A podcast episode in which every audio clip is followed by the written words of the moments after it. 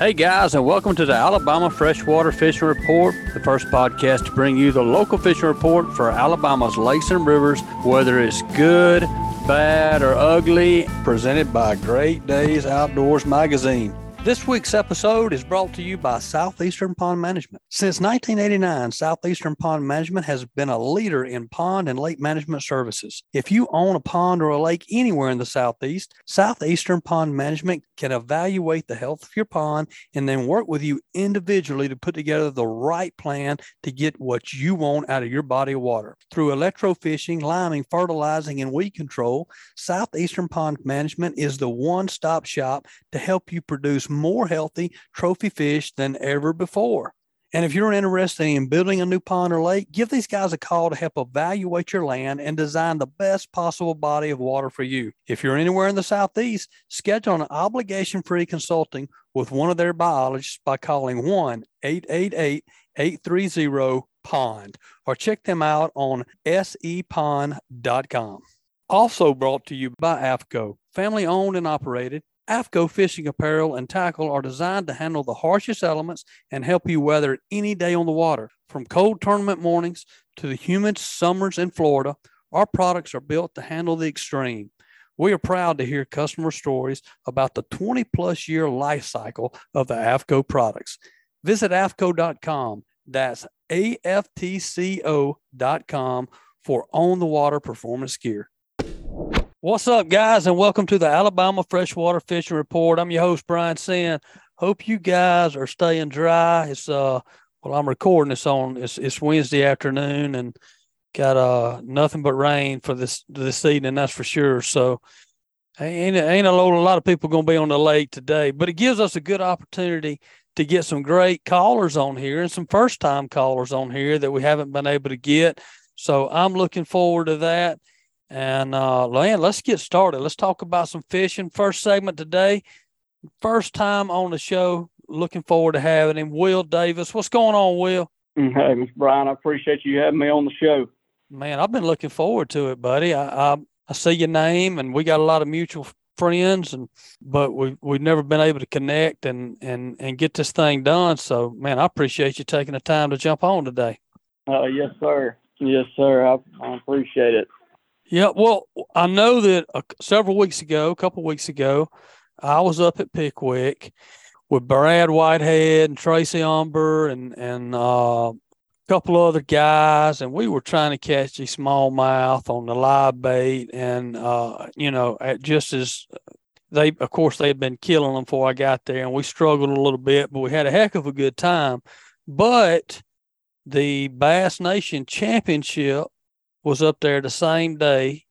And uh, I know you know all those guys, and, and they were keeping up with you and rooting for you. And man, it uh, you won the thing.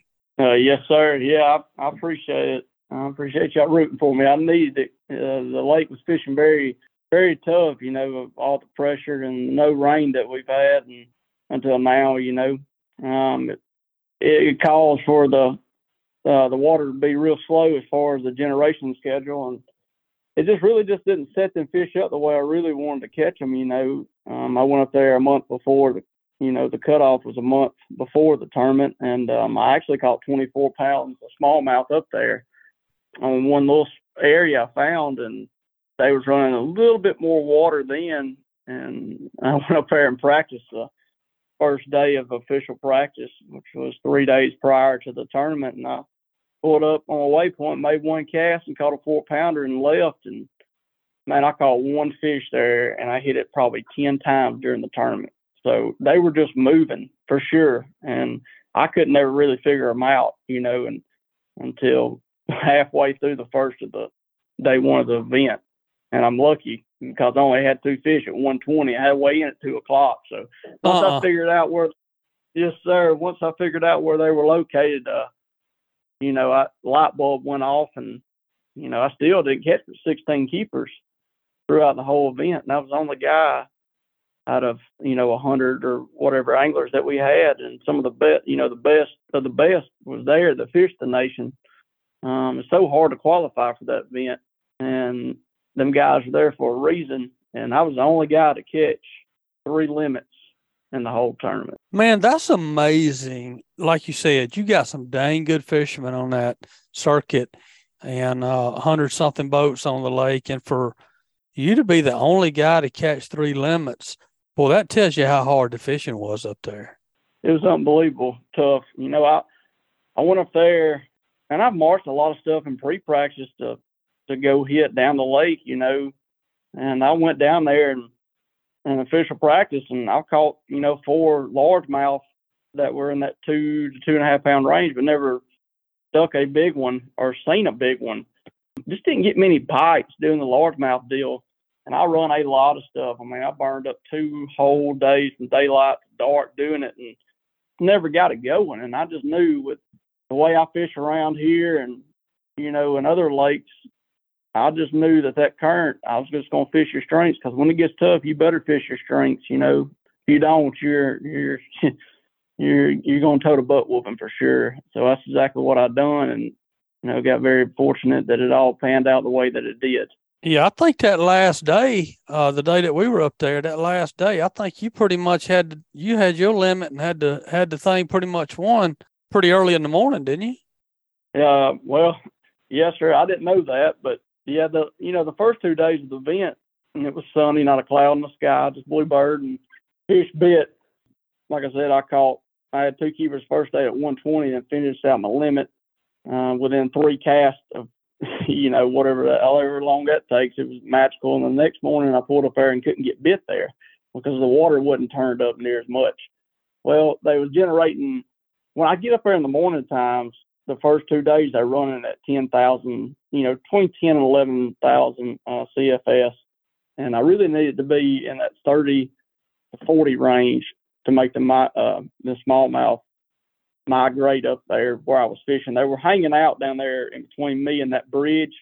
I think I'm almost pretty sure, or they were just sitting there just hanging out, waiting for the current to get right where they could position themselves behind them rocks. It was one, one of the two. So the second day, I had four fish at 1:30 and ended up catching the fifth fish right after that. You know, and I weighed in like at 2:15 that day. Um, then the final day, man, it started. It was raining when we put in, and I and I just felt it in my bones. And I pulled up the TVA schedule, and it says they was already running forty thousand CFS, and I just knew it. I just, but you just know when you're going to catch them or have that opportunity. And I pulled up there, and actually I run all the way up there, and I didn't see no lights up there, you know. And I was like, "Oof, ain't nobody in my spot. It's it's gonna be good." And I pulled because they had a local tournament go out right for us that final day. And the guy that's actually leading it, he was catching them up there, you know, about two mile, about a mile before you get to the dam. And I and I'm right behind him. I'm going up there, following him. I look to the right. I knew where he was catching them. You know, it's just a respect factor. There wasn't no way. I mean, I I kind of outrun him. I kind of got side by side with him. I, you just you don't never it's just an unwritten rule. You don't fish other people's fish that they're on. It's just it's not a set rule. It's just a sportsman rule in my right. mind. Affect other people. I looked over there and I seen a guy sitting on his place, and and it was that local one of them guys from that local tournament, and I knew right then that that was going to spin him out because that's where mostly he was catching them all. Yeah. Um, so you knew it was in your so favor then. I did, I did, and I pulled up there and second cast I caught a largemouth and I turned back there around in the current. I was I was throwing a top water and a spinner bait, and I up there against that dam, and that's when I caught that largemouth, and I pulled out there in my current spot. I started out there in my current spot. Excuse me, it wasn't the second cast I caught the largemouth. It was about you know 20 minutes in because I started out there on my rock and I never got bit. So I went in there and fished where I caught a largemouth first day and ended up catching three pound largemouth well, that died off. I had a couple more bites and in that spot, and I turned around out there in my current spot, and I fired out there, and I caught a, a two pounder, threw him in the box, threw back out there, I hang a big one, and I'm like, this ain't no way. This is a bass. There's no way because I, I mean, we catch hundreds and hundreds and hundreds and hundreds of stripe and drum all over these dams on the Coosa, and I've never felt anything that resembled a bass that heavy judging by them fish that we catch around here. and he got me out there in that current. And I just couldn't move him. He was just kind of just going back and forth, back and forth. Well, it felt like forever, and he finally come to the right and got out of the current. And I get him halfway to the boat, and he hangs me. He wraps me around a rock. So I'm picking uh-uh. up my poles, you know, I can, and I and I finally get it my last uh, or my poles up. As soon as they made my boat jar, you know, when they close all the way up, he come off that rock. Well, put my poles back down while I'm fighting him, and he comes right beside the boat. And he, I didn't have no idea it was a smallmouth. And he comes up and tries to jump, and he gets about everything but his, you know, his tail out of the water. And I, I, I was, you talking about a feeling that you'll never forget, you know, of seeing that fish that close, knowing that you had a shot or got a shot to go to the Bassmaster Classic. And all you got to do is catch basically seven or eight pounds that day. And I've already had a three and a two pounder in the boat, and having that big one on, and my, it was just it was just an awesome feeling. And I finally got him up the boat and reached down there, and he actually jumped over my arm. And oh god, I get I get him back over and I reach my, my finger back in it, or get it in his mouth because I couldn't belly do the belly deal because I was trying to land him on the front of the boat and it's just a weird deal. And as soon as I get my finger in his mouth and close down on him, he spits the the shaky fish, which is a scrounger type bait that we make. He just slings it and I get him in the boat, man. I'm talking about. I was like Iaconelli when he won the Bassmaster Classic. you were, yeah. I'm surprised. I heard you all over the lake. Mm-hmm, yes, sir. So man, I, I, I got how my- exciting, man! I'm I'm getting excited just thinking about that moment, and and and like you said, what that feels like to know that the fish to get you to the Bassmaster Classic is literally right there at the boat, and all you got to right do there. is get him in it. Yes, sir. How much did he weigh? He weighed five four. Golly. And it was it was big fish of the tournament. Yes, sir. A smallmouth now, one of the best largemouth fisheries, you know, in the spring and and basically through all through the year. But that time of year, largemouth are like non-existent, and the smallmouth is that standpoint, unless you're live bait fishing. But to catch one that big and to win big fish, wow, you know, smallmouth special. Yeah, that's special, man. So, how much did your total weight end up being? I think it was like forty six three. I think that was the total weight for three days, fifteen bass. Dang! And what second place? What was it? He was thirty seven pounds. So you won it by a lot. Excuse me, I had forty three. Yeah, did I say forty seven? It was forty three pounds and four ounces or three ounces. What I won. Yeah, I won by six pounds. Boy had thirty seven behind me. Good gracious, man. So what were you what were you catching the fish on? I was catching them on a uh, on a shaky fish, uh, which is a scrounger type bait. Uh, my dad with Davis Bait Company, he makes it. Aaron Martens was a good friend of ours, and um, he came to Dad, and they knew each other and all that stuff, you know, throughout the industry um, while Aaron was here. And he came to Dad and, with this bait, and he wanted them to get it modified up the way that Aaron liked it. And and for Aaron to like the bait, it had to be perfect, and it just wasn't that way. And him and Dad put their brains together, and they got that bait running as perfect as you as a human could make it, in my opinion. And when you say a scrounger bait, what I mean, so is this like a? Explain the bait to me a little bit for those people that that are listening that may not know, and to me too. Yes, sir. Well, we make we've got a um, we make an eighth ounce, a quarter ounce, and a half ounce, and a three eighths, a three quarter, and a and one ounce. So we have all different sizes of the bait. It's um it's a jig head with a with a bill on it, um, and we make a X Swim minnow. It's just a fluke type bait, and it's real slender and you thread that on there and you have to make sure that it's thread on there properly. When you throw it out there, whether it's on Lake Martin where there's no current or on the Coosa or, you know, the Tennessee River or any current type based reservoir or lake, that thing, when you throw it out there and reel it, it it's got a shimmer to it and it, it imitates a bait fish perfect. And them fish cannot, they can't stand it if they're feeding on shad, that is the best bait a man can have in his tackle box. Dang, I like it, man. Sounds awesome. Yes, that sir. sounds it's awesome. One, it's one me. I can't tell you how much money in the past five years on that bait alone. Yes, sir. Dang. And if you're going out there just to have, if you're going out there just to have fun, you know, catching strike or any any type of fish, you know, I've caught crappie on it, especially on the eighth ounce, especially um, when the crappie are pulling up the spawn and running the banks in the spring. Yeah, It's a good bait to do that with. Uh, you know, you have to downsize your your bait, but yeah, it's a it's a bad dude. man, that's that, that's a cool deal. Where can um, I mean, where can people find these baits? You can go on our website at davisbaitcompany.com. Um, Marks Outdoors, Vestavia Hills has them. Tackle Warehouse has them. Um, Good deal. Carabaya, yes sir. Carabaya's up here in Chillsburg has them. Well, uh, sir. hey, that sounds sound like something we all need in our tackle box right there for sure, man. Well, so what's next for you? So you you win that event, you qualify for the classic. Uh, where's the classic gonna be this year? It's going to be on Fort Loudoun Tellico in Knoxville, Tennessee. Awesome. And when is that? It's uh, March 24th through the 26th. That's a big opportunity right there, isn't it, brother? That's one of them life changing opportunities. It is. It is. You know, I've really not got to really sit down and and think, man, I'm going to Bassmaster Classic because I've got a.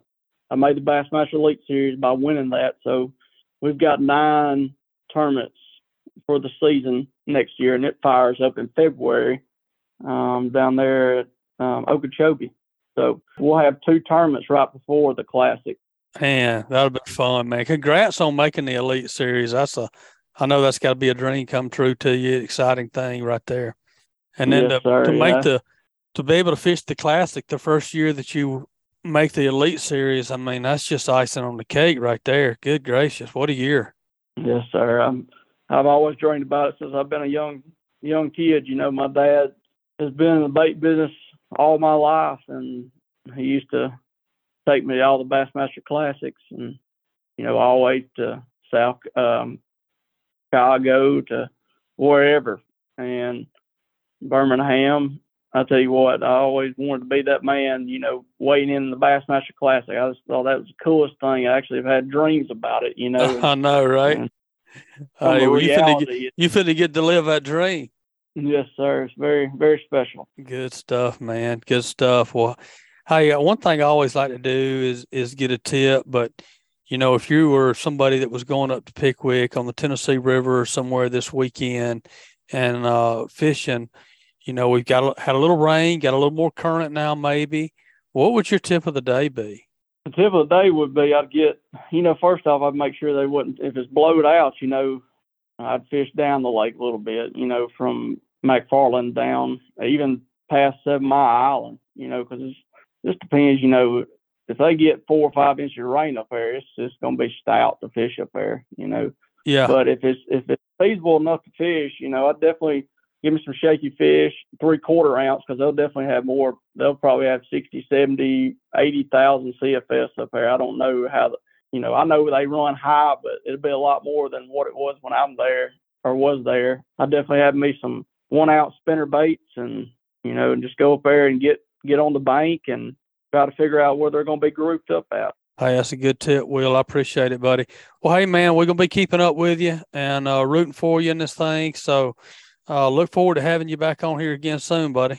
Yes, sir. I appreciate your time and I look forward to be back on the. Uh, sounds good, man. Well, thank you and good luck, and and we'll talk to you again soon. Talk to you soon. God bless. All right, buddy. Take care. All right, guys, let's take a couple minutes and hear from some of this week's sponsors.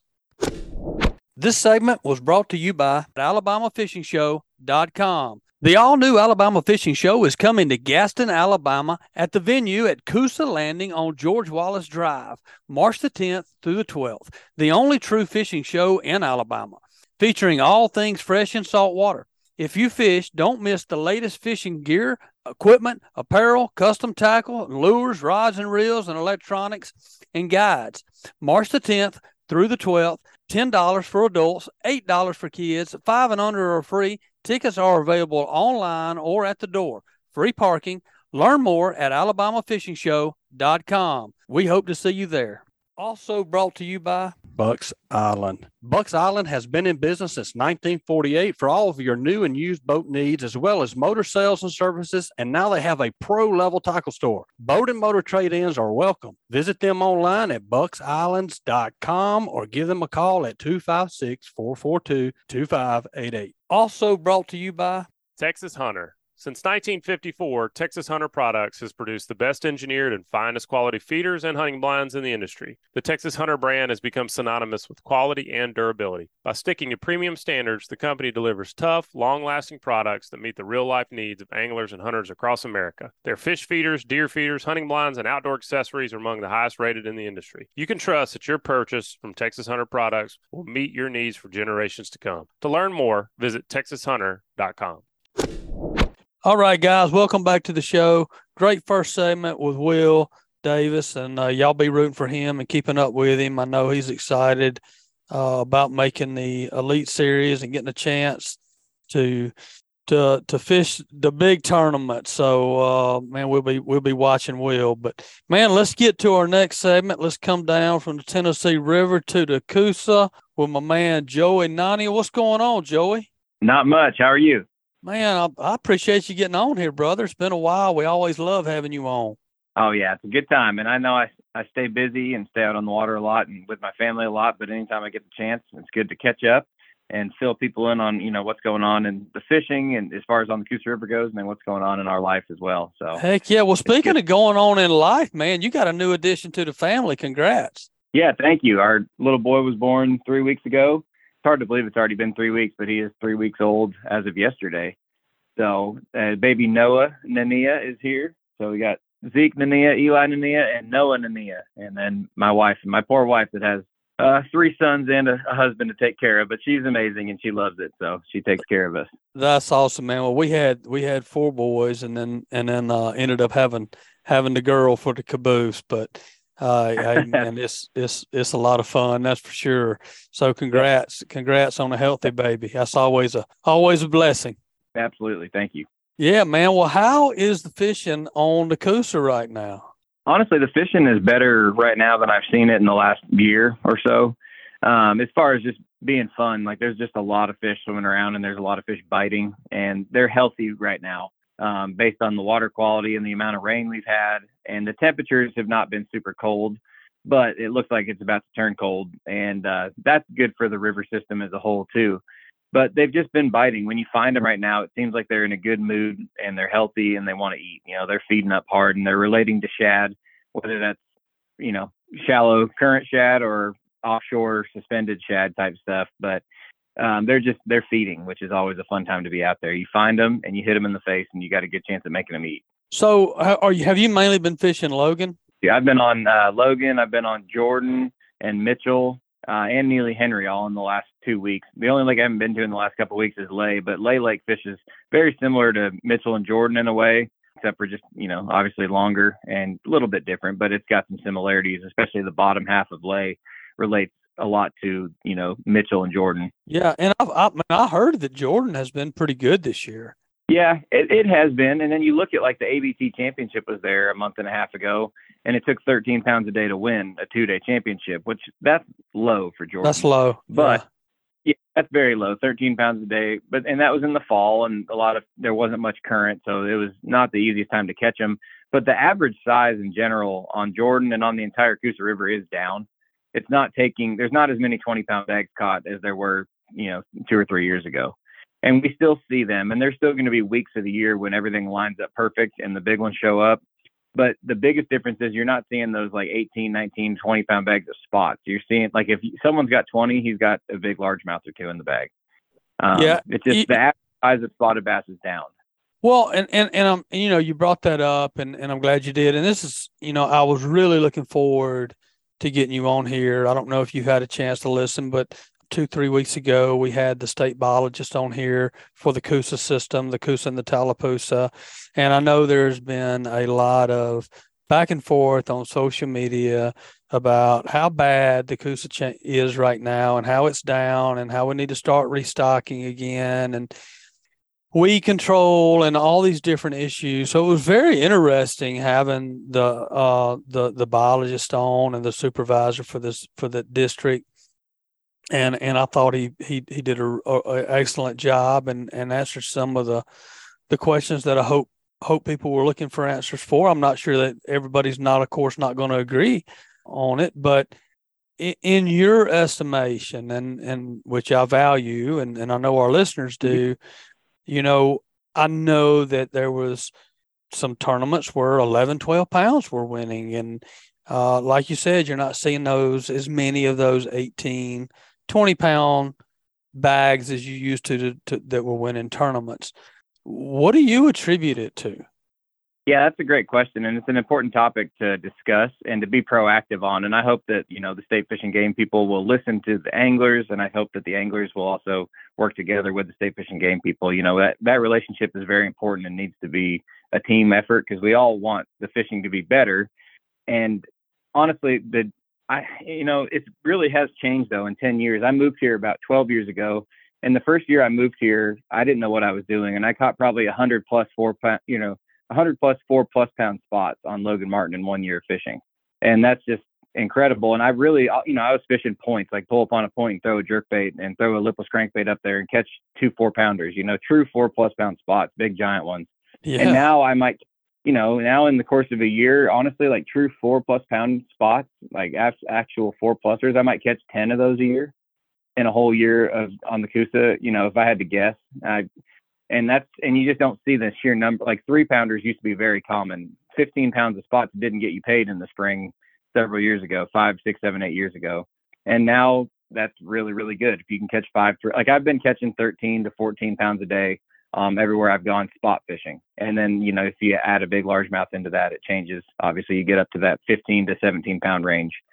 But um, so I've seen it go down.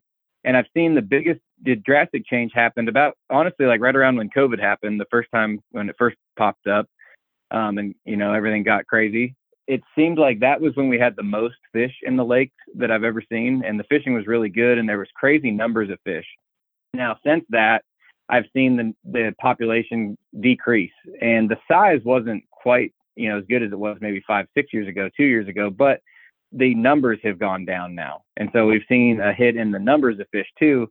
And I don't know, there's a lot of things that I've attributed it to, and I don't want to make this too long winded, but I've seen where it changed when COVID happened, it was in March. And here's a few theories I have, and these are just theories, but I'm, I have a lot of you know, 150 plus days a year on the Coosa River. So these are educated theories, I would say.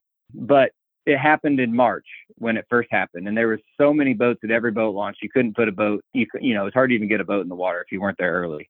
And the fish were spawning. It was a wide open spawn in March that year. We had really warm March. It was in the 70s and 80s a couple of years ago, and there was fish on bed everywhere. I've never seen that many fish on bed. And you could literally take a worm or a Carolina rig and go down any bank on the lake, from the back of a creek catching spawners to the main lake banks catching spot spawning and could just absolutely wear them out and catch a hundred fish going down the bank. Wow! And so then it stormed, and there were three waves of spawners that happened like that right when COVID was happening. For that whole month, when everybody was not working and everyone was fishing, there was crazy bag, you know, crazy spawning fish everywhere. So I could, you could see say that maybe we lost a year, you know, a year class or two, and that put a hurting on them. I'm not saying everyone was keeping them and eating them, but it could have disturbed the spawn. They also had tournaments almost every day of the week, moving fish around. Um, and so I, I'm not so sure we're not seeing some sort of an effect from that. Um, my other theory is, and this was probably talked about, I didn't listen to that podcast, but that you're the, you know, the interview you guys did, but there's a lot more striper than there used to be. And striper are one of those things that I like catching them, but they're, when you find them on Logan right now, like I went into Clear Creek and uh, two days ago, and there was literally thousands and thousands and thousands piled in there. Like when you find the mother load of them, it's unbelievable numbers. And you don't see many bass with them when they're that thick. And I've seen, I do see more striper now, and I can't understand why they would continue to stock them. Um, I would think maybe do it every couple years might make sense, or every wait two or th- like, you know two or three years. And because I like catching them and they're fun when they get big, but to have that many like two to five pounders swimming around, it's a lot, and it does displace some of the bass. They've also stocked white bass in the last couple years, and we don't have any need for white bass that I can see on the Coosa River, you know? No. It's there's some silly stuff going on in the stocking programs, and my theory on that has always been that striper can't reproduce naturally, bass can. So they, in their minds, they think, okay, we're to help the resource that can't reproduce naturally. Bass can take care of themselves, but there's no driving force on the Coosa River for striper to be an industry or to, you know, there's there's really not a whole lot of importance to it other than a fun bycatch occasionally when you're on a guide trip or something. So that's going on as well. And then the third and final thing, and I'll make this one really quick so you keep moving on, um, is the current schedule has changed. And I know Alabama Power, or what I've heard is Alabama Power doesn't make the decisions on how they run water anymore. And they've changed the way they run it with the Corps of Engineers running it. And so the Corps of Engineers now runs the water differently than Alabama Power. They pre run it before the rain and storms ever get there. They rip it really, really hard to draw it down so they don't have to worry about the floods and things as bad when the rain hits. And they'll run it wide open with floodgates for a week and then they'll cut it back to very little current where it's only on for maybe six hours of a 24 hour day um, if we don't have rain for a while. So they blast it wide open, they get it all out of there, and then they go right back to nothing instead of several weeks or even months of consistent one and two turbine flow, um, more steady which makes fish position different and feed better and group up more on the banks and, and on points and on current places. So I've, I think that's changed the way the fish are living on the Coosa River. And I can't say it's necessarily affected the population, but that's another theory of, of the fishing. So there's three long-winded reasons of what what I've seen going on. Those are all great, great. And and I had heard, you know, um, I, I had the I think the week before we had the biologist on. I had Tucker Smith on here, and and he was saying the same thing about the current being, you know, not being run by Alabama Power per se anymore. The schedule, and that he he described it the same way you did. Instead of in the past, it's more of a steady run, but at a lower rate, which was great for the mm-hmm. fishing because there was always some pretty good current. Where now it's like a trickle, if any, and then they run big blast out of time and they're doing a big part of that at night. So they're almost mm-hmm. in some way kind of training those fish to bite and be more aggressive and bite at night when they're running more current. And then there's not so the fish set up totally different when there's not current and um and and kind of go into a, a non-feeding type mode it seems like but i i really the stripe is a very interesting we did not talk about the stripe we should have because that's I can see that being a, a big factor. And um I really think it is. Yeah, and but but the big part of it too is you know we did talk a lot about the uh, about the tournaments and and and the covid just like you talked about where everybody started fishing and you know most bass fishermen most of us we all throw our we throw our bass back when we catch them anyway even if we put them in the live well and weigh them in we still re- throw them back. Now, how many of those survive? I don't know. Yeah, and how many year class is spawning? You know, you take them off their bed during the spawn, and that's the key. That's a theory that nobody has brought up. That yeah, three years or yeah, two years. Sense. It's like okay, yeah, it definitely, it definitely holds some waters on that one. It makes yeah. sense. So yeah, and I know that you know, in the states theory is, hey, look, we there's no need to restock. There, it, it's no point in restocking the bass in the Coosa because there is verified studies that have been done that show that only 1% survival rate on stockfish, fingerlings of bass. Well, so if you stock 100,000, only a 1,000 live, right? According to the studies and according to the biologist. And he's like, look, there are – enough bass in the Coosa to where they spawn and they can do more than we can ever touch. I mean, they can mm-hmm. naturally reproduce so much more better than what we can stock. Now I know there's people that have different theories on that. You know, like you know when back when they were back when they were stocking and Marks Outdoors was doing their thing on you know and lay. That's when the fishing was really good, and now it's not as good anymore. Well, okay and that that maybe that's accurate but maybe it's the fact that all that kind of was timed in with the whole covid deal and like you said you you miss a you, you know especially a spawning year like you were talking about where going down the bank catching 100 fish and displacing those fish and so many people yep. fishing every day of the week it it is taken is taken a toll on it. Mm-hmm. His main theory was, hey, this is a natural cycle of a lake. It, it's you've Yeah. seen it in Guntersville. You've seen it where some year they have this big, you know, several years. It's fantastic. It's unbelievable, and then all of a sudden you have some down years, and then a few years Yep. later you have an upswing, and so it's just a natural cycle that is gone through. But uh, for some reason, it seems all to be the above. getting, yeah, it's all the above, right? Glad that I'm not in control of it. I'm glad that God's in control of all of it, and I'm glad that I, you know, I'm still able to catch fish. And LiveScope has helped that. And you know, there's plenty of fish biting. I've been catching 50 or 60 fish in a day, um, bass and stripe mixed, but probably 40 bass a day at least. That's awesome. And that's a lot of different patterns, and that's you know, that's still good fishing. It's not what it was five years ago when you could catch 100 a day. When there was current running like this, like three turbines and floodgates like they've been going, I could go catch 100 fish in a day pretty easily. And that's not the case. So I've had to limit my expectations a little bit. You know, things have changed and that's okay. But we do need to, I mean, we are, you know, we love this resource and we want to take care of it. But lakes do naturally cycle. And there's all these different theories and reasons. But I think the lake will slowly but surely, it, it'll probably have some better years and it'll cycle again. And I do think, like, you know, I look at Texas as the big example of stocking programs that worked and things that they do. They put in so much money into that resource because they know that bass fishermen love these lakes and they're the ones that really use them year round. They're the where a lot of the money comes from, the economy boost uh, come from. So they do stocking programs and it makes a difference. Those lakes are unbelievable and stay unbelievable and they're better sustained because of the stocking they do and the programs they run. And I wish Alabama would put a little more effort into that. It wouldn't hurt. You know, I can they can say it's a waste of time, but it wouldn't hurt. You know, it wouldn't hurt, right?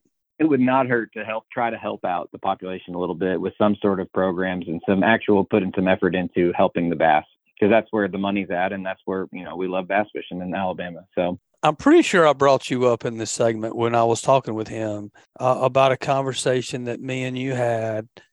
Probably it may have been six months, a year ago, but when we were talking, I, I think we were talking about live scope, and you know, as good as it is and as helpful as it is, I, I believe you brought up that that what's how it's changed the fishing is eh, so much of it for the good, but then fish cannot like especially like Logan Martin where they would just get out in the middle chase bait balls. Those fish you couldn't see them you didn't know you couldn't find them you, you Yep. couldn't stay on them and so those fish kind of had a reprieve from being caught for a part of the year we're kind of out of the out of view right yeah, I'd say for you know half the population, half the year wasn't catchable really. You know, they were out there swimming. And Yeah. they would show up on your favorite point, and you'd have that. You know, when they were there, they would get there in certain conditions, and one random day, and they'd you'd hammer them, and they'd they'd be gone, and you'd be like, "Why are those fish not on this point? I thought they lived on this point." Come to find out, they don't live anywhere really. You know, they swim nonstop, and they, like you said, they used to hide. They they had a hide. They used to be able to go out there and get rest. In the wintertime, they'd be out there. In the summer, a lot of them were out there. Even in the springtime, you still see fish. Half the fish are on the bank, or a third of them, and a third are out there in the middle of nowhere, even in the spring. And now we can see them and we can catch them. So it does. It definitely we we hammer them harder. Fish that never saw baits for six months now see baits year round. You know. Yeah. And so maybe Great that point. has something to do with it too. You know, I think it's all of the above. It, It and uh, it's the natural cycle. It's the one thing that I was really wanting to kind of hammer him on or challenge him on, not hammer him on, but challenge him on. Uh, and and it got it got squished really quick because he told me they didn't have anything to do with that. It was all Alabama, Alabama power, but spraying for the grass and the and the weed control Mhm. uh, in some of those lakes. Because in my mind, I'm like, okay, let the grass grow. I mean, Logan's a deep lake. If we're talking about Logan, it's it it the banks, except for a few spots, a few a few of those coves, but for the most part, the lake drops off fairly quick. And and and Mhm. it's going to be deeper than grass can grow anyway. So you're just still going to have, even if you have grass, it's only going to be close to the bank. And those are areas where once the fish spawn, those young bass get in there and they hide. The bait fish can hide, and so maybe their survival rate goes up more. hmm Yeah, I don't Anyway- know how Logan Martin Larson do it for real. I mean, it's like oh, you get born and you go hide under a dock or hide in a rock Right. crevice. And we have plenty of grass on this lake, but it's going to be. Inter- I mean, to go in another direction with it in a positive way, they're not dropping the water as much. They're dropping it three feet now instead of five on the on Logan Martin. And grass has never been a huge factor on Logan. It's always a good pattern when there's water in it, but it's going to be interesting to see if the grass changes any, being not five feet down, being three feet down, and see if that helps the largemouth pop- population at all. I don't know that it will, um, but you, we could see upticks in the largemouth in the next few years on Logan Martin specifically because of a change in the water level. Yeah. Um, when did know- they? Start, is this the first year they're doing that? This is, yep, they finally got it all approved, and this is the first year they're only they're they've only dropped it three feet, and they're supposed to keep it. That's the new winter pool is two feet higher than it used to be, so it's 462 now instead of 460. So you could definitely So- see a change in the grass. Yep. Yeah, you could. And grass is a good thing. I hate seeing them spray grass at like Lay Lake. It's such a big factor. And Jordan and Mitchell and Neely Henry. I haven't seen as much grass spraying at Neely Henry, but Lay Lake has got a lot of grass and a lot of subsurface grass right now that they haven't had in years past, that they had a long time ago and then was gone. So I hope they don't just, you know, go nuke all that stuff. I really do. It's Yeah. because it's going to help the fishing in the future if they leave it. But I understand also you got a dock and you don't want to have cabbage grass and all sorts of stuff all around your underneath your dock all the time. So Sure. cycle, man. We just got to do our best and enjoy it. Yeah, that's right. Well, before I let you go, man, let's let's let's talk about how you're catching fish right now. Um, so we got a lot of current, and I've been taking advantage of it because we went so long this uh, summer and fall without much flow. And so I love to be able to pull up on a current seam, on a break or a bar or anything that breaks the current, a point, and find fish that are relating on top of the point or behind the point. Um, and sometimes they'll be on the upstream side where current's hitting them too. But it's it's a fun pattern, and they're definitely doing that right now with three turbines and some floodgates running. There's fish on current stuff, and the water's got some good color to it, and there's fish um, up shallow because of that color in the water. And then you've also the creeks have been clear because they even though they've been running a ton of water, the river's been kind of dirty the last two weeks, but the creeks have been clear. And then we've gotten these big blasts of rain the next, uh, you know, a couple days ago or sun last Sunday, and then also today as we're recording this. And so that's going to make the creeks kind of get another flush of oxygen and, and also dirty up a little bit. So it's a good time of year to catch them shallow and catch them on. You can go crank the bank and catch them and throw a, a chatterbait jackhammer and catch them down the bank. Fishing those current breaks. I throw a chatterbait willow vibe a lot on current breaks. Uh, that's an awesome little bait. It's a rapid vibration jig head, and it's just a really tight buzz, and they just eat it up in the, in especially in the colder months when there's some color in the water. Um, that's a great bait. The three eighth ounce willow vibe, and I throw the Z-Man StreakZ 375 behind it, or their four inch scented jerk shads, or you can throw a little swim bait on it. So that bait's killer. And then I'm also catching a lot of suspended fish in the creeks. You know, the river fish are going to be your bottom oriented and your current related fish. And then there's fish swimming through bait. Anywhere you find large amounts of bait, there's going to be bass and striper out there swimming through them. And you just got to fool them into biting, whether it's a jerk bait or a, uh, I call it the Ned Meeky, my little jig head minnow bait, um, or an Alabama rig or any of that kind of stuff. And I've also been catching them on a blade bait, you know, throwing a blade bait and offshore stuff and on the shallow current with the 6th Sense uh, slice blade bait. So there's a lot of ways to catch them right now. I'm sure I could go fish steep banks with current on them and flush a jig down the bank and catch them too. And that's just something I've been having so much fun chasing schools of fish on current points. And then the suspenders, I haven't went and thrown a jig, but I'll probably go do that in the next few days. Uh, so Yeah, there's a lot of ways to a lot of ways to do it, no doubt about it. No doubt. Well, it sounds like a lot of those ways are working right now, and and hey, we have seen the weights start going up a little bit from what they were even a month or two ago. So be good. It'll be all right, you know, whether whether they Alabama Power or I mean the state fishing game does anything or not, the the fish will be okay. And this we live on a very healthy river system and there's always going to be rain and there's always going to be flow and there's always going to be shad. And so I, I think, you know, we can we we're going to have good fishing for a long long time and but we should do things to improve it for the future if we can. So, yeah, absolutely. And and and and I will say though, you know, the one one of the big- the, the points that uh, was brought up uh, a few weeks ago was he was the the state was like, hey, you know, uh, nobody likes to. I'm a fisherman. That's why I got into this. I love to fish. I and I live on the Coosa River, so I Hmm. want it to be as good as it can possibly be. So if there's anything that can make it better that we can control, we're open to it and we want to do it. So, like you said, you know, the state the fishermen, the tournaments, we all work together, and I'm sure that that things will turn around. It's, uh, I mean, the the the Coosa was it's, it's an unbelievable system, and um and and it'll be fine. We just but there's always things that we can all do to improve it. But man, Joey, I appreciate you, man. I, I love your insight, and uh, and and it comes with a lot of experience and spending a lot of time on the water. So it's it's definitely valued. If somebody wants to book a trip with you, Joey, what's the best way for them to contact you? It sounds like now's a good time to be booking something. Yeah, it's a great time to get out there, and uh, I am also offering gift certificates for uh, the holiday season. And if somebody wants to get one of those, I can I'll email a certificate to them, and they can purchase those. And that's I've had a lot of you know people doing that for their kids, and I love seeing that, and I love to fulfill those trips and get to take them out and teach them what I love to do and and share with them about myself and my faith and my fishing. So that's always been good. Um, the gift certificates, but if they want to just book a normal trip or reach out about the gift certificate, they can reach me on social media.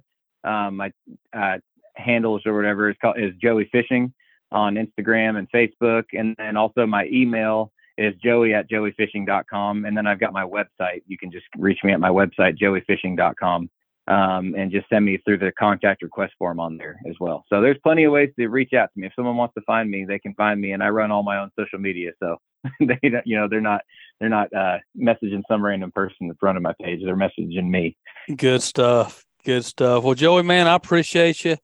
Thank you, man. I'm excited about next season. I got nine Bassmaster Opens and and uh, we'll get on do some more of these podcasts as the winter kind of gets colder and see how things change. And and then next year is going to be a busy year but i'll still be guiding all season when i'm home not fishing those nine opens. I'll be home on the Coosa and guiding and teaching and doing what i love so. Good stuff. I got to come get in the boat with you sometime. I'm 20 minutes from you. I gotta i got we gotta eventually make this happen. Sounds good all right buddy. Thank you joey. Appreciate you as always and uh, we'll talk to you soon brother. All right thanks. All right thank you.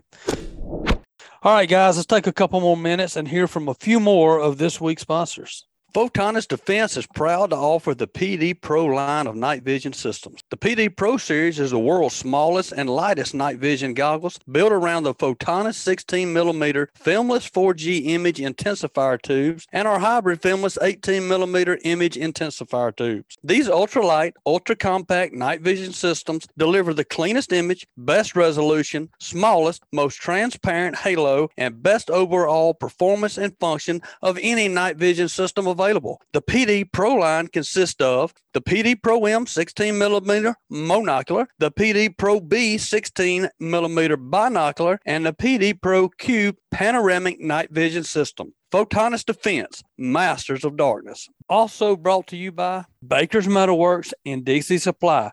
Baker Metal Works and Dixie Supply offer numerous items to help you get your project done right the first time. They carry a variety of different panel profiles in your choice of colors and gauges with all the matching trim and accessories. They also offer a full line of hardware items and post frame building designs. Their friendly and knowledgeable sales representatives are always willing to help answer any questions or concerns you may have. Contact them with any questions or get a free estimate today. Baker's Metalworks and DC Supply, your metal roofing headquarters. And brought to you by OutdoorAlabama.com. That's where I learned the basics of how to hunt and fish, including what's in season and which license to buy. Learn more at OutdoorAlabama.com. Go hunt, go fish, get outdoors. This message was brought to you by the Alabama Department of Conservation and Natural Resources. All right, guys, welcome back to the show. Uh, y'all be sure to reach out to Joey and uh, book a trip with him. Man, I, I, love having him on the show. He's got he's just what a wealth of knowledge he is, and so much experience uh, on Logan Martin and Lay and all the Coosa chain for sure, as, as, well as anywhere else. I mean, the guy's just a great fisherman. But uh, I love some of his insight that he had on on the Coosa and kind of the downturn that we've seen. I think he made some really good points. But uh, y'all be sure and reach out, book a trip with him. But let's get to our third and final segment of the day with another one of my favorite guys, Jake Maddox on the Tallapoosa. What's going on, Jake?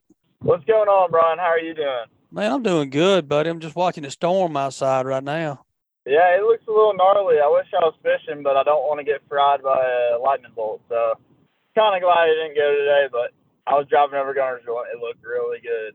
yeah, yeah, I hear you. Hey, man, you got to be a you got to be a gamer to get out there in this mess today. But I mean, hey, the fish, the fish don't seem to they, they it turns them on sometimes. They're biting these storms. Yeah, they're already wet. I think. Yeah, So- right. I ain't worried about a little rain. Yeah, no, it's all right. So, but yeah, man, it's it's uh these winter storms like this can be a great time to get on the water. As long as you watch the weather, make sure it's not too dangerous. It can be a great time to catch some fish. Heck yeah. Heck yeah. Well, one thing about it is is with as much rain as we're getting and expected to get through the night, I mean, they're gonna open these gates up a little bit more and and uh, have some good current and and hopefully that'll turn the fish on too. Yeah, absolutely, absolutely. Yeah, it's gonna be a fun time to fish any of these lakes in Alabama. You know, all the way from the Tennessee River, all the way down to Martin, Eufaula, everywhere in Alabama. It's a great time to go fishing. Yeah, no doubt about it. No doubt. Well, what's going on in Martin right now? You've been catching them?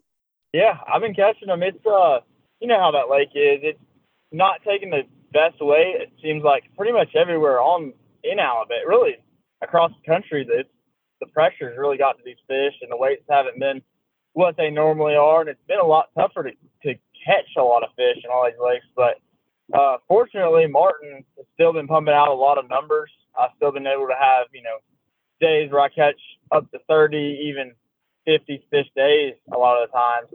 You know, if it's a really good day, 60, 70 fish. Most of that action is going to be fishing vertically or fishing with live scope out there scoping out in the middle of those drains. But like I said, the current, a lot of rain, that's when those largemouth get real shallow. A lot of times I like to go shallow, throw a spinner bait, throw a crankbait, that sort of thing, and you can have a lot of fun, special days that usually don't happen a lot of times on Lake Martin. Get get into those big largemouth. Yeah. Let's talk about the vertical fishing. So walk me through that a little bit. What are you doing there? Number one bait is going to be a Damiki rig and a jigging spoon. So I like Tucker Smith's speed drop. They've got them at Mark's Outdoors. It's a awesome little Damiki head bait. It's got big eyes. Got a good cook. Very good uh, bait keeper. One of the little metal ones that using ElaZtech like the Z-Man or the Strike King Baby Z2. It's a great little hook to hold the bait on there. So, and it's got big eyes. It's got the 90 degree line tie. That's one my buddy Tucker designed. It's a really good one. I like, you know, three eighths is kind of my one I go to most of the time. And then also I like the Shimano Current Sniper jigging spoon. It's a saltwater bait, but I've been using it for these spotted bass on Lake Martin. It's been putting a lot of big fish in the boat and a lot of numbers. Heck yeah.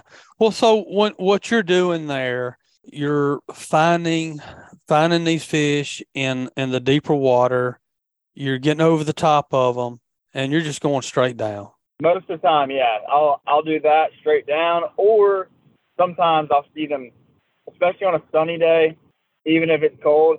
A lot of times they'll like to suspend, even if it's right under the surface. So they might be, you know, five or ten feet down, and I'll hit them with that Damiki rig, and I'll just swim it past their face. So when when you're when when these fish are suspended like this, and you're looking for the fish, I mean, Martin's a big lake, and it's a deep lake. You know, it's it's easy for us as fishermen to go, okay, I'm gonna I'm gonna look off that point that's coming out in the lake, or I'm gonna go up in that cove that's on the lake, or a bridge, or whatever it may be. It's a little different game when you're looking for suspended fish in the wide open, deep water in a lake like Martin. How do you are you literally just trolling and cruising and looking at your your side imaging or how how are you finding these suspended fish? This time of year, side imaging definitely is still part of my game plan, but it's not as much as forward sonar is. Honestly, right now I'm almost relying 100% on my forward sonar in my and my map. So what I'm doing is I'm checking out my map and I'm looking for pinch points where maybe two points create a deep gut or anything like that. And I'm actually instead of fishing the points, I'm fishing the water in between the points, those little pitch points and those ditches and those drains, any of those creek channels, that sort of stuff. So rather than them being off the end of the point or up on a high spot, a hump, they're going to be in the deep water in the gut, if that makes sense. yeah And so you're using your forward facing sonar to to locate the bait balls and locate the fish. Exactly. So I'll keep my trolling motor on around seven to ten on my speed, and I'll just literally just troll around until I see a see them. And a lot of times on Lake Martin, the reason I said I don't use my my side imaging as much is because the spotter bass really like to hug the bottom this time of year, especially on those cloudy days. Sunny days you'll have an exception and they'll, you know, cruise right on the surface and wolf back. But a lot of times they'll sink down. You know, you get those real gloomy days in the wintertime, not a lot of sun. That's when those fish sit right on the bottom. And, you know, you'll catch them a lot of times with mud or red clay on their stomachs. And they're just sitting so tight. But once you get the first one to bite, a lot of times it'll look like a spaghetti on your screen from all those fish on your 2D anyway, from all those fish chasing the one you just hooked, and then it gets crazy and you can see them on scope and throw all types of different stuff down there. You throw blade bait, jig and spoon, Damiki rig. That's what I like to do, or a drop shot. I always think of forward facing as something you would use maybe in not shallow water, I guess you could, but but more like in twenty foot or less how deep can you how deep can you look? I mean, with with the, I mean, how deep are you looking with for, for these with forward facing sonar? Um, the other day I had a guide trip out there and we caught some fish and like 65 on the bottom. I can see them on scope. Wow. So it's it's not limited to that for sure. You can do a lot with it, but you just have to adjust how deep it is, and you're definitely not going to be able to see them as great or see them you know, there's certain times where I can see their their fins and their, you know, how which way they're positioned, how they're sitting, that kind of stuff. But it's got to be kind of the perfect situation to where they're, you know, at the right depth and, you know, certain distance out from the boat, That's of deal. But I can just see like small little blobs on the bottom, and I can cast my jigging spoon at them and can hit them. Yeah, that's cool. That's cool. For sure, for sure. Yeah, so it sounds like you're but catching a lot of numbers right now, for sure. Yeah, numbers for sure. Definitely big fish is a little bit tougher. Um, I have caught some on our guide trip the other day. I caught decent little largemouth on the bank, and then never really ran into those big spots yet. But um, I'm hoping as it gets a little bit colder, it'll it'll turn on and those big ones will start showing up. Yeah, no doubt. And and um, yeah, I, uh, you know, and, and Martin's not long. It's not like Guntersville or it's not known for for big fish. I don't know why. I mean, it's a beautiful, it's a big body of water. It's it's it's got a lot of bait fish in it. Uh, what's your theory on why there's not as many big fish in Martin as it is some of the other lakes that we that we have here in Alabama, like a Eufaula or a Guntersville or Pickwick or some of those? Yeah, so a lot of the fish that are in Guntersville, they're Florida strain bass. Um, a lot of the fish, largemouth that are in Martin, are, are Florida strain bass but there's also the northerns in Martin, and then Eufaula. You know, those are straight southern Florida bass. It's almost, you know, Eufaula basically fishes like, you know, you know, Eufaula Seminole, those those places, basically all Florida strain in there. They just don't grow as big, and it takes a lot longer for them to get big. Um, they did a study that it takes a spotted bass eight years to grow two pounds on Lake Martin. Wow! And part of that is is that there's so many fish in Lake Martin you know, there's other lakes that have a lot of fish and they're healthy. Like Guntersville's got a lot of fish, but the fish on Guntersville, there's way more largemouth that eat other largemouth. They eat gizzard shad. In Martin, there's gizzard shad, but there's almost there's not as many fish that can eat the gizzard shad other than big largemouth and stripe. And there's really not that many big largemouth in Lake Martin right now. And you know, you go up one lake to Lake Wedowee and there's giants. There's there's ten pounders, there's thirteen pounders been caught out Wedowee and those fish are definitely in Lake Martin. I've seen them swimming, I've seen them on bed, big ones, but they're just so hard to catch. And it's honestly kind of a mystery where they go the rest of the year. But that being said, I think with the spotted bass, we had a really, really tough herring spawn um, a couple years ago where the herring didn't spawn very well, and that's really limited the the forage. Um, but they're definitely making a comeback re- recently every fish you catch is spitting a blueback herring. They're just not big blueback herring yet. And give it one or two more years, I think the the forage is to start increasing in size, and that'll increase the size of the fish because they, I think it was my senior year of high school. That was the first year I really found out the herring bite. And I was catching some giant fish and not even post them on Instagram or anything just because I didn't want anyone to figure out what we were doing, anything like that, because it was on fire. And I'm hoping that that's what happens to the lake here soon is those chain reactions, get more bait, get bigger bait, the fish start getting bigger. They're forced to eat those bigger fish. But right now, it's just there's so many little ones in the lake, and I think it's part to do with wasn't a good herring spawn. I think there's an overpopulation of striped bass. They're not doing anything to restock largemouth or stripe, but or or spotted bass, but they're keep increasing thousands and thousands of striped bass in the lake every year because they can't reproduce. And striped bass are not bad for a lake. For a herring lake, you have to have striped bass to keep the balance correct. But I think because they've added so many stripers, it's a lot harder for these for these spot for these uh, herring to to grow to that full potential if they keep getting eaten by little spots and stripers without any chance to live, especially the stripers because they're more open water nomadic. And that's what the spots act like too, but the stripers just eat everything. And we definitely still need stripers, but we don't need as many. We need to take a break, I think, from stocking for a year or two and then reintroduce them because there's plenty of big stripe in the lake still. Well, I take that back. Even the stripe population has gone down, uh, or the the size of the stripers has gone down significantly on Lake Martin. Yeah, it, it's, it's funny that you're talking about that because on the last segment with Joey Nania and Logan Martin, he was talking about the same exact thing. He was like, you know, we've got an overabundance now of stripe, and they're still they're still stocking them, but they're not stocking the bass anymore, the largemouth or yeah. spots. And I the mean, when you get a certain number, when you get so many, he said he was in a cove the other day that that he said I, I there was I was looking on my I saw over a thousand strike. Yeah, in, in one cove. Sure. he said you think about that. I mean, they're eating a lot of forage that the bass don't get to eat, right? And yeah, uh, for sure. So definitely a competitor. So, for sure, and you know, competition's good in the lake, but it's just to a point to where there's too many stripers.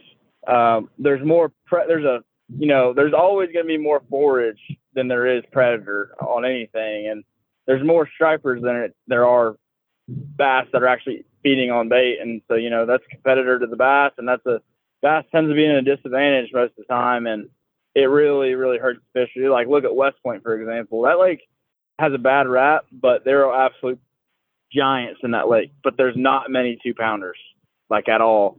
There's a lot of you know, there's not a lot of three pounders either. There's a lot of five to sevens, and there's a lot of ones or two, or I say one and a half twos, and not a lot of threes and fours, but a lot of fives to sevens. And there's a couple year gap, that little year gap right there. There's not a whole lot of those fish in the lake, so that's why tournaments at West Point in the spring you get you see 28 pounds win, but then another weekend nine wins. Yeah, well, it's a different lake for sure, and and a stripe and the stripe there, their stripe population is so big there that I mean, most of the guides that, at you know that that's a lot of their trips, if not the majority, are stripe fishing.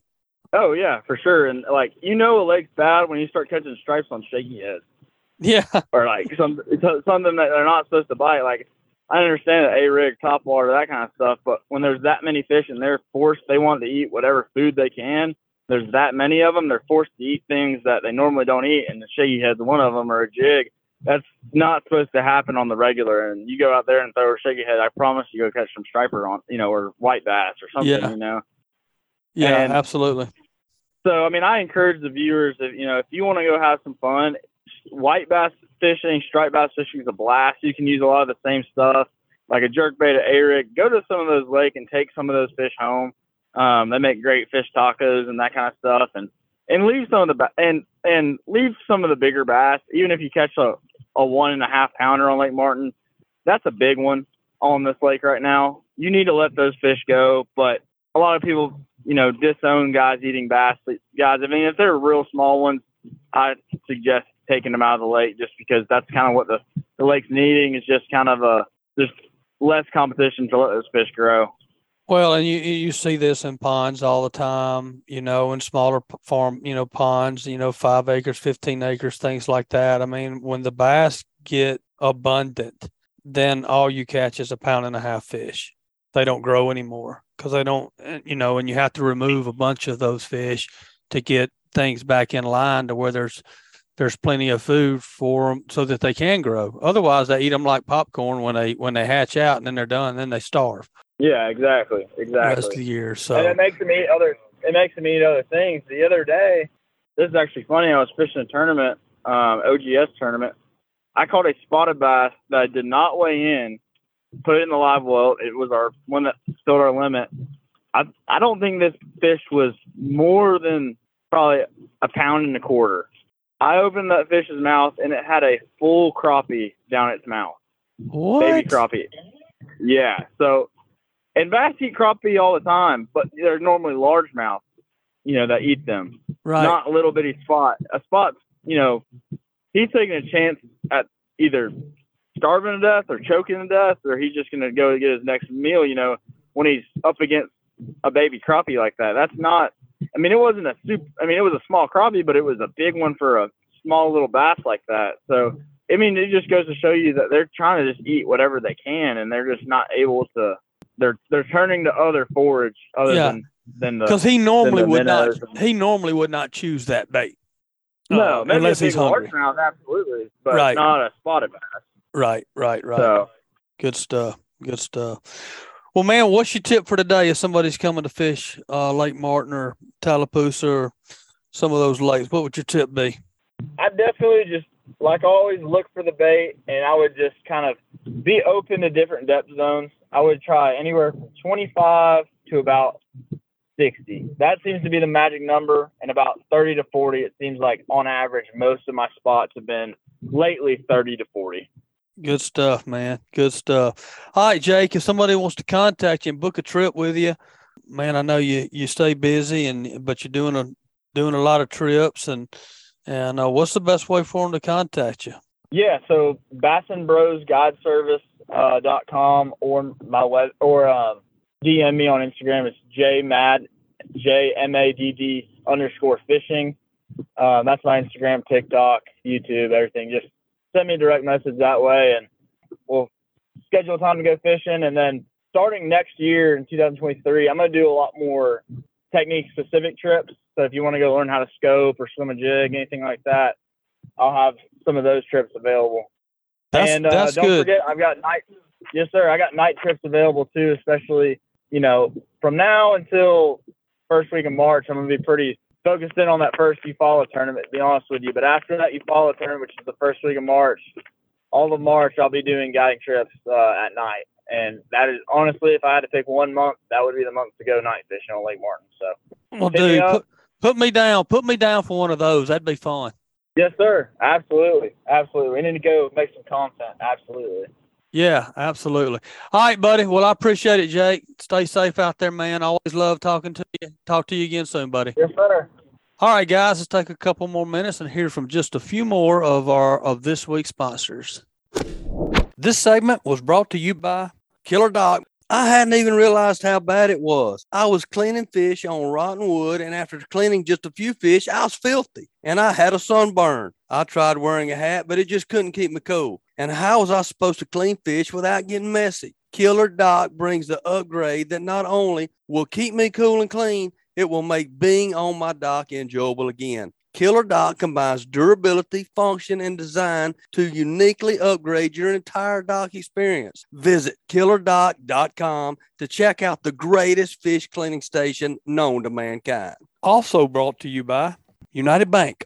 United Bank knows what an important role agriculture plays in our local economy. At United Bank, they are here to support local farmers with financial products and services designed specifically for agribusiness, including real loans for farmland, equipment loans, working line of credit, and more. Truth is, they deeply value the contribution agriculture plays to our community, and they help our local farmers build successful businesses. They want to see you succeed. Learn more at unitedbank.com or stop by any United Bank branch. United Bank, all loans subject to credit approval, equal housing opportunity lender, member FDIC. And brought to you by NorthAlabama.org. Are you looking for a real adventure?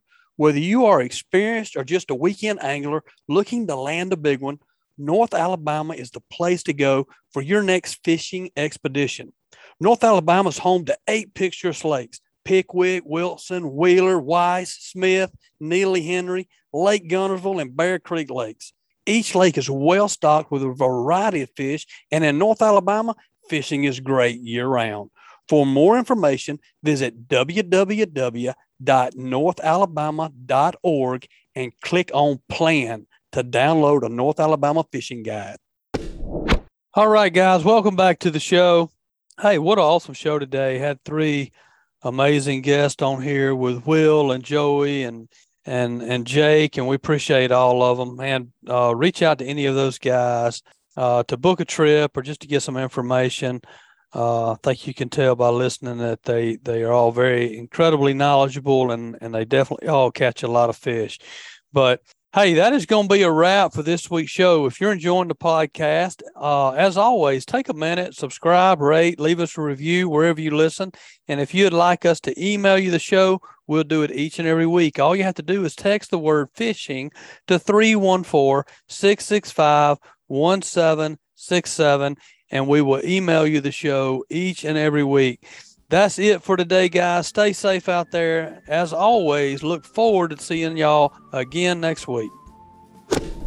This week's Alabama Freshwater Fishing Report was brought to you by Great Days Outdoors Magazine. Pick up a Great Days Outdoors Magazine subscription and become a better Southern outdoorsman. You can save and buy online at greatdaysoutdoors.com. And brought to you by L&M Marine has something for everyone, from small hunting boats, pontoons, as well as bigger bay and hybrid boats for the hardcore angler. Go visit them at 34600 Highway 59 in Stapleton, Alabama, or call 251 937 1380. And by Fish Bites. For over 20 years, Fish Bites has been helping anglers all along the Gulf Coast and around the world put fish in the cooler. Ask for Fish Bites or Fish Bites Fight Club lures or visit fishbites.com. Fish Bites, made in the USA.